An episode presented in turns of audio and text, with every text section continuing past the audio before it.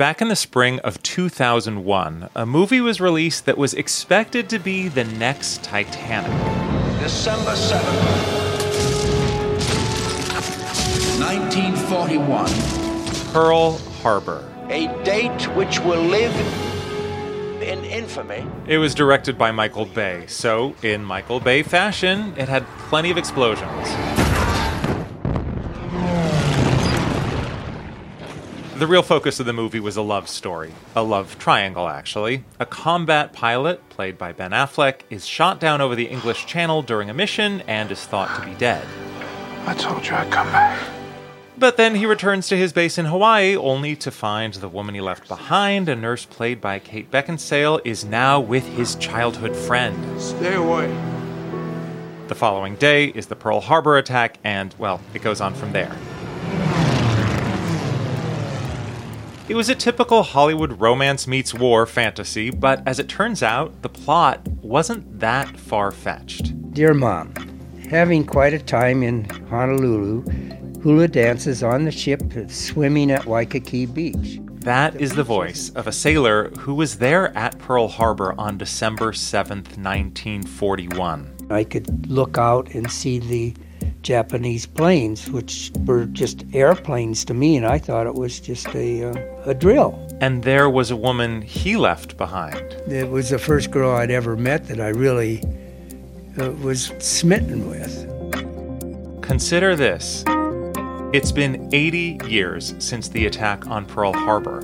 We'll look back on that day through the eyes of a young sailor who lived through it and hear his love story, which almost sounds made for the movies. From NPR, I'm Ari Shapiro. It's Tuesday, December 7th. This message comes from NPR sponsor Yogi Tea. Wellness doesn't have to be complicated. In fact, it can be as simple as brewing a delicious cup of yogi tea and taking a moment to let your body and mind unwind. Support your well being with yogi tea. This message comes from NPR sponsor VMware. Navigate change faster with technologies that unleash the power of all clouds. Learn more about VMware cross cloud services at vmware.com/welcome. VMware, welcome change. It's Consider This from NPR.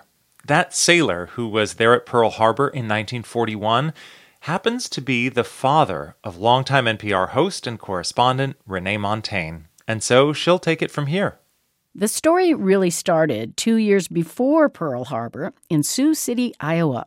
18 year old Arthur Montagne, known to his family as Bud, left a note behind in an empty house. To his parents and six younger brothers and sisters, he wrote, I've joined the Navy. I'll write when I get to California. His family was still struggling out of the Depression. The Navy offered a shot at radio school. Soon his mother received a gleeful letter I've been accepted into the radio gang.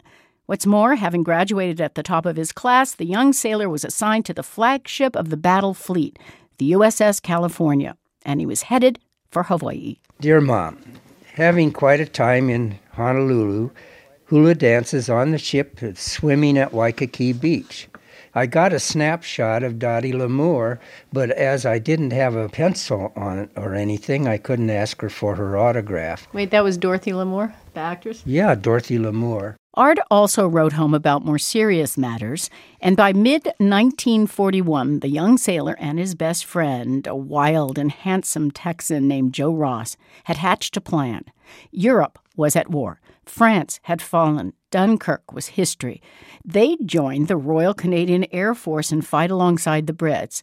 But by the time they got back on leave to Long Beach, they had missed their moment. We went over into the Canadian consulate and they said, Well, we're sorry, but you're a few months too late. By October of 1941, the U.S. had decided it needed every man it had in uniform.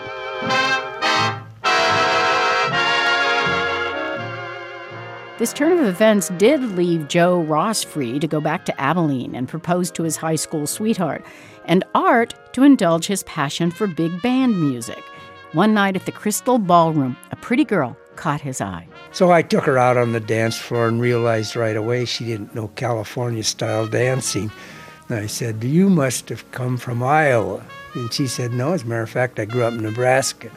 Oh, I understand. so you don't know the Palladium Shuffle or the Balboa Hop and some of our California dances. Her name was Aline. It was the first girl I'd ever met that I really uh, was smitten with. It's kind of like love on first sight.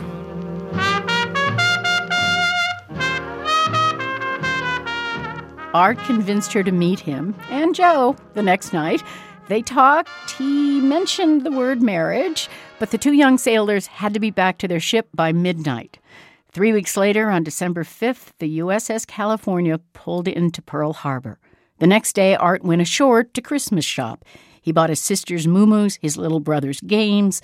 For the girl he'd fallen for back in Long Beach, he bought an opal ring and mailed it that very day. The next morning on December 7th, I woke up, had a cup of coffee, and about 7:50, I heard this tremendously loud clang, clang, clang, followed by the bugle call, which was our signal to go to battle stations. Radio Man Second Class Arthur Montagne raced to his battle station with the Admiral's staff high up on the flag bridge. And I could look out and see the planes, which were just airplanes to me, and I thought it was just a drill.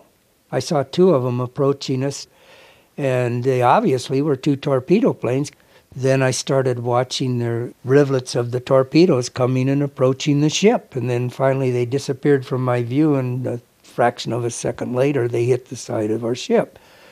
And the ship shook, and the water blew 50 feet in the air above the sides. The attack on Pearl Harbor had begun. We have witnessed a severe bombing of Pearl Harbor by enemy planes. It was a kind of a crazy scene where planes were going here and there. And you look up and say, okay, where are our planes? You know, boy, I expected to see like the movies. Our planes come sailing down out of the sky and start chasing these guys and shooting them down. And considerable damage done. This battle has been going on for nearly three hours. In the Oklahoma it capsized, and all I could see was the bottom of the vessel, totally tipped over. And the men from the Oklahoma, all you could see were the heads bobbing, and pretty soon a lot of small boats were dashing out there to help rescue all these men. Several hundred of them never escaped.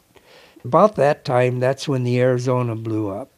And we couldn't see too much back there because of the black smoke by this time. And from then on, the oil in the harbor started burning. The torpedoes that had ripped open the USS California had knocked out its electricity, rendering useless the mechanized hoist that sent ammunition to the upper deck.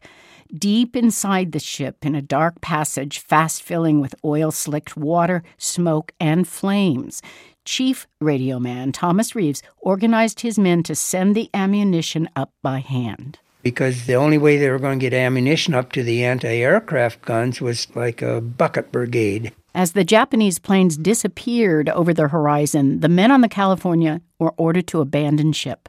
The ship had been bombed, the ship was slowly sinking. There was a flame. I got down there in the oily water, and it seemed like it was six inches deep in oil, but you had to stick your head under the water if the flames came near you so that you'd swim under the water. Finally, safe on shore, Art never saw his best friend, radio man Joe Ross, again. He didn't make it. Among the bodies that were found was Joe Ross's. We were told that they found him next to the body of Chief Chief Reeves. For the first time, Art couldn't write home about Joe and Chief Reeves, nor could he tell what he had just lived through. The naval censor wouldn't allow it. His next letter, postmarked Pearl Harbor, December 12th, avoided any news that touched on the massive military losses. Dearest Mom, how's every little thing at home? Fine, I hope. There is something I wish you would do for me. I became engaged to a girl in Long Beach when I was last there, and I wish that you would write to her. Someday she will be your daughter in law. Her name is Aline, and I feel sure that she will wait for me. If she don't, that's just my loss. Well, goodbye for now, and all my love. Bud.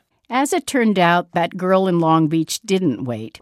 During the years of war, she learned to fly, got her pilot's license. She worked at several war related jobs and got engaged two more times to other suitors heading off to war. By 1945, Art Montagne was a commissioned officer in the Marine Corps, preparing for the planned invasion of Japan. But in August, the U.S. dropped two atomic bombs and the war was over. Now he could see a future. He'd never forgotten the girl, and when Aline and Art met again, she was still wearing his opal ring. She would wear it for the rest of her life. As for Chief Radio Man Thomas Reeves, he was awarded posthumously the Medal of Honor. Joe Ross, a Purple Heart. And almost 70 years to the day, on December 5, 2011, my dad Bud joined them when we laid him to rest at the National Memorial Cemetery of the Pacific. Commonly known as the Punch Bowl, it sits high above Pearl Harbor. Along with my mother Aline, they have all now taken their place in history. NPR special correspondent Renee Montagne. You're listening to Consider This from NPR. I'm Ari Shapiro.